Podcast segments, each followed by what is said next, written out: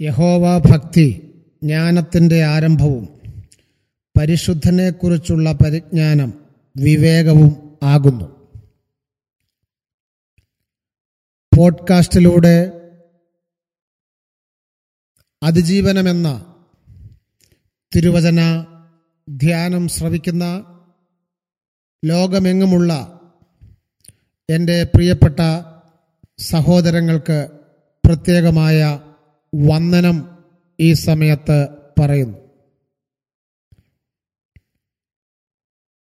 അതിജീവനമെന്ന ഈ തിരുവചന സന്ദേശത്തിന്റെ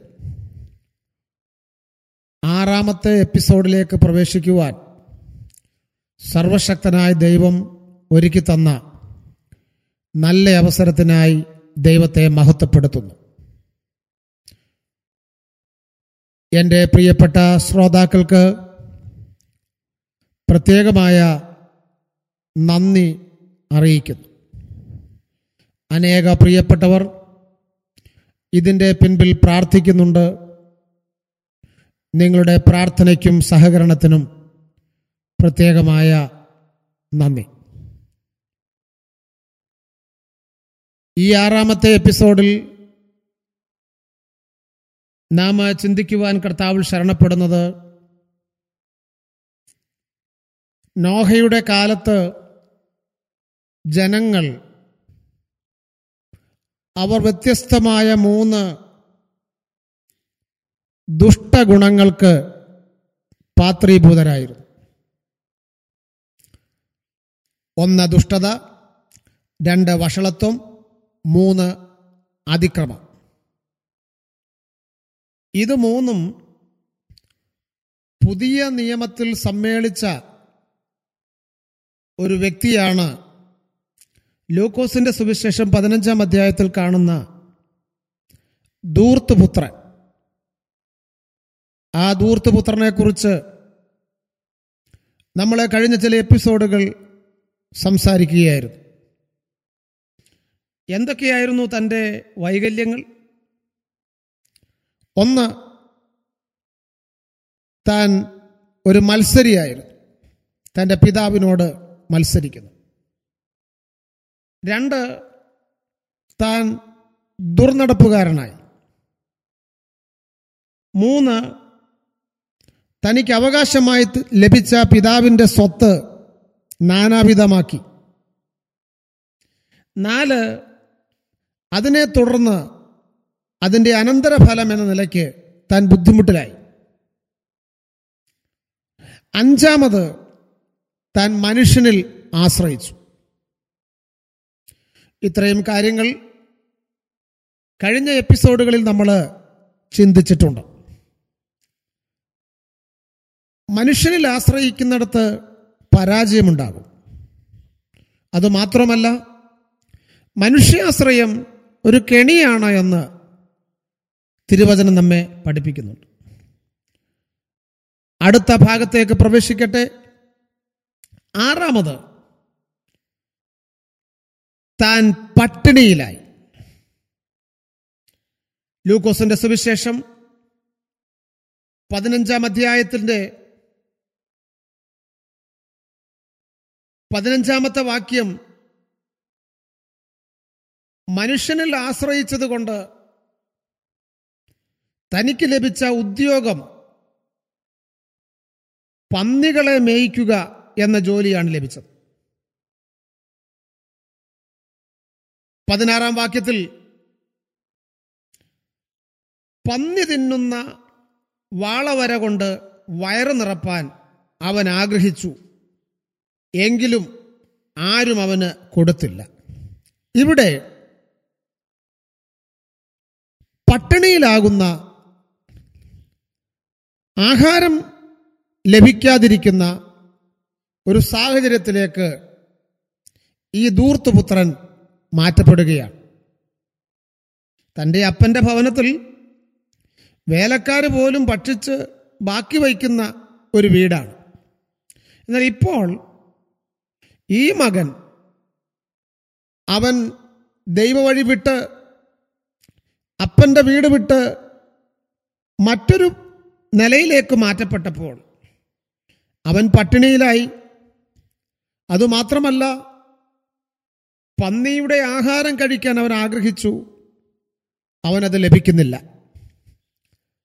മനുഷ്യന്റെ ജീവിതം എപ്പോഴും വ്യത്യസ്തമായ സാഹചര്യങ്ങളിലൂടെ അവൻ കടന്നു പോകുന്നുണ്ട് ആഹാരം എന്നത് മനുഷ്യനെ സംബന്ധിച്ച് ഒഴിച്ചുകൂടാൻ പറ്റാത്തത് തന്നെയാണ്. നമുക്കറിയാം സൊമാലിയ എന്ന് പറയുന്ന ഒരു രാജ്യം ഒരു സ്ഥലം അവിടെ ഇപ്പോഴും പട്ടിണി നടമാടുകയാണ്. ഒരു കാലത്ത് നമ്മുടെ രാജ്യത്തും പട്ടിണിയുടെ അനുഭവങ്ങൾ ഉണ്ടായിരുന്നു. ഇന്ന് പൊതുവിൽ അങ്ങനെ ഒരു പട്ടിണി ഇല്ല എന്ന് പറയുന്നെങ്കിലും പല സ്ഥലങ്ങളിലും അന്നന്നത്തേക്കിനുള്ളതായ അന്നത്തിനു വേണ്ടി വളരെ ഗതികെടുന്ന മനുഷ്യ സമൂഹത്തെ നമുക്ക് കാണുവാനായിട്ട് കഴിയുന്നുണ്ട്. എന്തിനേറെ പറയുന്നു? നമ്മുടെ കേരള സംസ്ഥാനം കഴിഞ്ഞ ലോക്ക്ഡൗൺ ഒന്നാമത്തെ ലോക്ക്ഡൗൺ കാലത്ത് ആഹാരത്തിനു വേണ്ടി ബുദ്ധിമുട്ടിയ ധാരാളം പ്രിയപ്പെട്ടവർ ഉണ്ടായിരുന്നു. ഇപ്പോഴും ഈ ലോക്ക്ഡൗൺ കാലത്ത് ആഹാരത്തിന് ബുദ്ധിമുട്ടുന്ന ധാരാളം പ്രിയപ്പെട്ടവർ നമ്മുടെ ദേശത്ത് രാജ്യത്ത് ഉണ്ട് എന്നുള്ള യാഥാർത്ഥ്യവും വിസ്മരിക്കുന്നില്ല. അതാത് സമയത്ത് നമ്മുടെ ഗവൺമെന്റുകൾ ഉണർന്ന് പ്രവർത്തിക്കുന്നത് കൊണ്ട് അവർക്കൊക്കെ ആഹാര ക്രമീകരണങ്ങൾ റെഡിയായിട്ട് ശരിയായി ലഭിക്കുന്നു. ഒരു പരിധിവരെ എന്ന് നമുക്ക് പറയാം. ഇവിടെ ഒരു നല്ല വീട്ടിൽ ജനിച്ചു വളർന്ന ധനികനായ ഒരു അപ്പന്റെ മകനായി ജനിച്ചു വളർന്ന ഈ ദൂർത്തുപുത്രൻ പട്ടിണിയിലാവുകയാണ്. എന്തുകൊണ്ട് ഈ മകൻ പട്ടിണിയിലായി? അതിന്റെ പ്രധാനപ്പെട്ട കാരണം തന്റെ പക്കൽ ലഭിച്ച സാമ്പത്തികമായ നന്മ. അത് കൃത്യതയോടുകൂടെ ഉപയോഗിക്കുവാൻ ആ മകന് കഴിഞ്ഞില്ല. കേരളത്തിൽ ഒരുപാട് സ്ഥലങ്ങളിൽ ആത്മഹത്യകൾ നടക്കാറുണ്ട്. ആത്മഹത്യകൾ ഇവിടെ നടക്കുമ്പോൾ അതിനെക്കുറിച്ചൊരു അന്വേഷണം നടത്തുകയാണെങ്കിൽ നല്ല പങ്ക് സ്ഥലത്തും. സാമ്പത്തിക ബാധ്യത. എന്നതാണ് ഒരു പ്രധാനമായ വിഷയം. തീർച്ചയായിട്ടും അതൊരു വല്ലാത്ത കുരുക്ക് തന്നെയാണ്. തന്റെ നിലവാരമനുസരിച്ച് ആ കടക്കണി വീട്ടുവാൻ കഴിയത്തില്ല എന്ന് മനസ്സിലാക്കുമ്പോൾ അവന് മറ്റൊരു രക്ഷമില്ല എന്ന ബോധ്യത്തിൽ നിന്നുകൊണ്ടാണ് ആത്മഹത്യയിലേക്ക് തിരിഞ്ഞു പോകുന്നത് ആത്മഹത്യ ഒരിക്കലും ഒരു പ്രശ്നത്തിനും പരിഹാരമല്ല എന്നുള്ള യാഥാർത്ഥ്യം മറക്കരുത്. നമുക്ക് ലഭിച്ചതായ ഭൗതിക നന്മകൾ അതിന്റെ കൃത്യമായി ഉപയോഗിക്കുവാൻ ഉള്ള ഒരു നല്ല പരിശീലനം എന്റെ ശ്രോതാക്കളായ എല്ലാവർക്കും ഉണ്ടാകണം. അല്ല എങ്കിൽ ഈ ധൂർത്തപുത്രന് വന്നതുപോലെ പട്ടിണിയിലാകും. മനുഷ്യനിൽ ആശ്രയിക്കേണ്ടതായിട്ട് വരും. സർവശക്തനായ ദൈവത്തിൽ ആശ്രയിച്ച് നമുക്ക് ലഭിച്ചതായ റിസോഴ്സസ് അഥവാ നമുക്ക് ലഭിച്ച സാമ്പത്തിക നന്മകൾ കൃത്യതയോടുകൂടെ ഉപയോഗിക്കുവാൻ പരിശ്രമിച്ചാൽ അതിനനുസരിച്ച് നമ്മുടെ ചിലവുകൾ നിയന്ത്രിച്ച് കൃത്യതയോടുകൂടെ നിൽക്കുവാൻ കഴിഞ്ഞാൽ ഈ കോവിഡ് കാലത്തും നമുക്ക് വലിയ ബുദ്ധിമുട്ടില്ലാതെ മുൻപോട്ട് പോകുവാൻ കഴിയും എന്നുള്ള കാര്യം എന്റെ പ്രിയപ്പെട്ട സഹോദരങ്ങളെ ഓർപ്പിക്കുവാൻ ഈ സമയം വേർതിരിക്കുകയാണ്.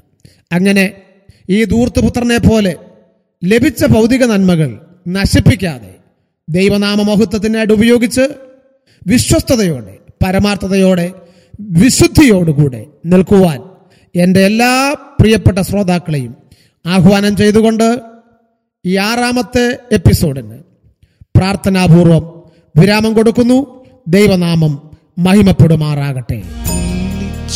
ദൈവം വിശ്വസ്തനല്ലോ.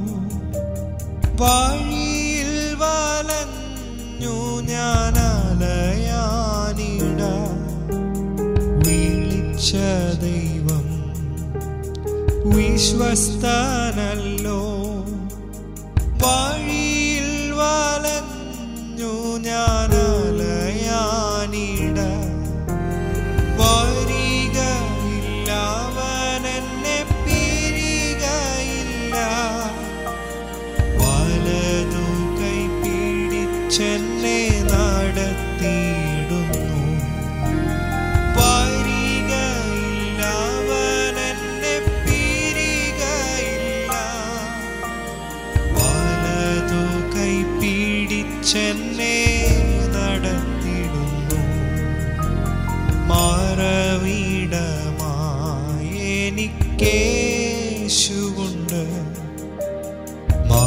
ചീടുമാവനെന്നെ ചിറകടി.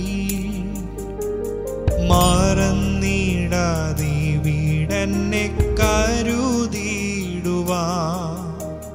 മാറാതെ അവനെന്റെ അരികിലുണ്ട്. മാറന്നിടാതെ വീടന്നെ